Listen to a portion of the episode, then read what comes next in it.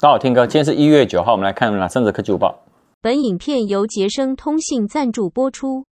我们看第一则哈，三星的 Galaxy S 二三系列预计在不久后就会正式发表了，应该没有意外，就是在农历年后。那哎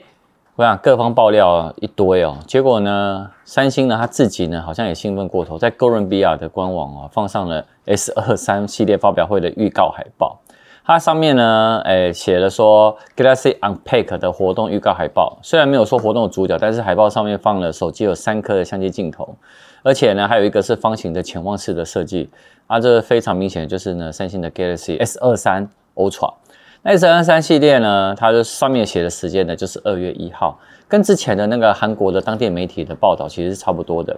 啊。另外你可以看到，它除了有灰黑色的底色以外呢，发表会的海报呢，还有绿色的树叶跟紫色的花朵点缀。那意思就是说呢，它今年呢会有他们这次预告呢 S 二三全系列的相关的会出了新色。那目前呢应该有四款颜色，那就是一个灰色、浅蓝、浅绿跟红色。这全绿其实是蛮好看的，大家都知道我很喜欢绿色。好，反正呢，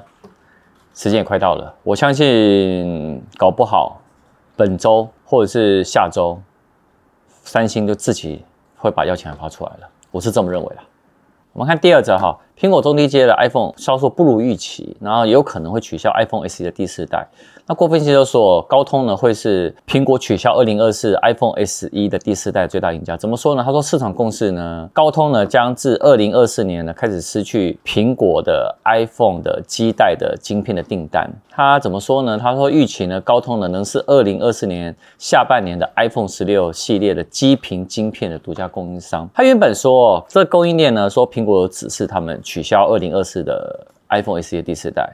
生产跟出货的计划。不是延迟哦，他说呢，因为他顾及自家的基频的晶片的效能哦，不如高通，所以呢，他原本是预计呢是在二零二四年是先把自家的呢先把它放进去，在低阶的 iPhone SE 第四代来使用，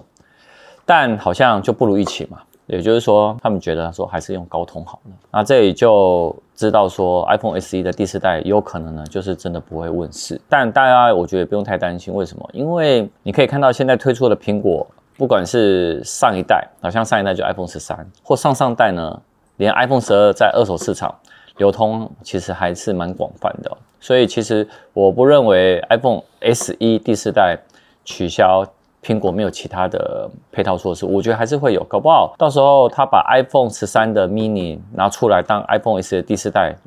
降价后的一个取代品，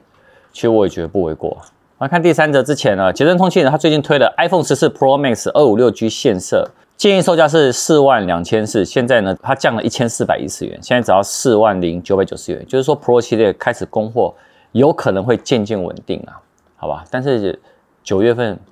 就跟今天我们要讲第三者有关了，怎么说呢？因为迎来了二零二三年呢，外媒啊，他们就推估说，苹果今年会至少三场的新品发表会，包含三月的春季发表会。还有新一代作业系统软体为主力的什么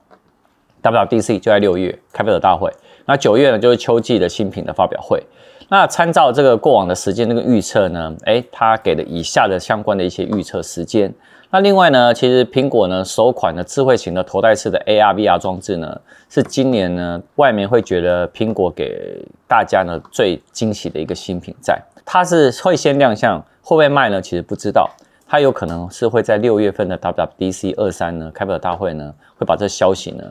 甚至于原型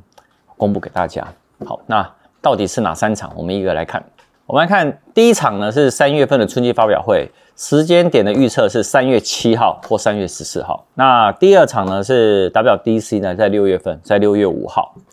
哦，它这时间点其实还蛮确定，就是六月五号。好，然后。秋季的苹果发表会，也就是 iPhone 十五啊，Apple Watch SE 的第九代，它是在预测是九月五号、六号，或者是九月十二号。我跟你讲，我们到第三季的时候，我们员工一定会叫我来预测，大家最喜欢的，我们到时候再来正确预测。不过他已经先把这几个时间点呢，哎，现已经放出来了啊。我们呢，其实看一下最近的就是什么春季发表会了。三月七号或三月十四号，那他说没有意外呢，会有搭载 M2 的新一代的 Mac Mini、M2 Pro、M2 Max 的 MacBook Pro，然后还有 M2 配置的二十四寸的 iMac，然后还有全新的 Mac Pro，然后甚至于会有一个全新新款的 HomePod，那甚至于有一些新品，但我觉得很多的新品呢，可能之后呢会再慢慢陆续的试出啦。反正我们就哎，敬请期待吧。那我们今天晚上有影片，晚上见。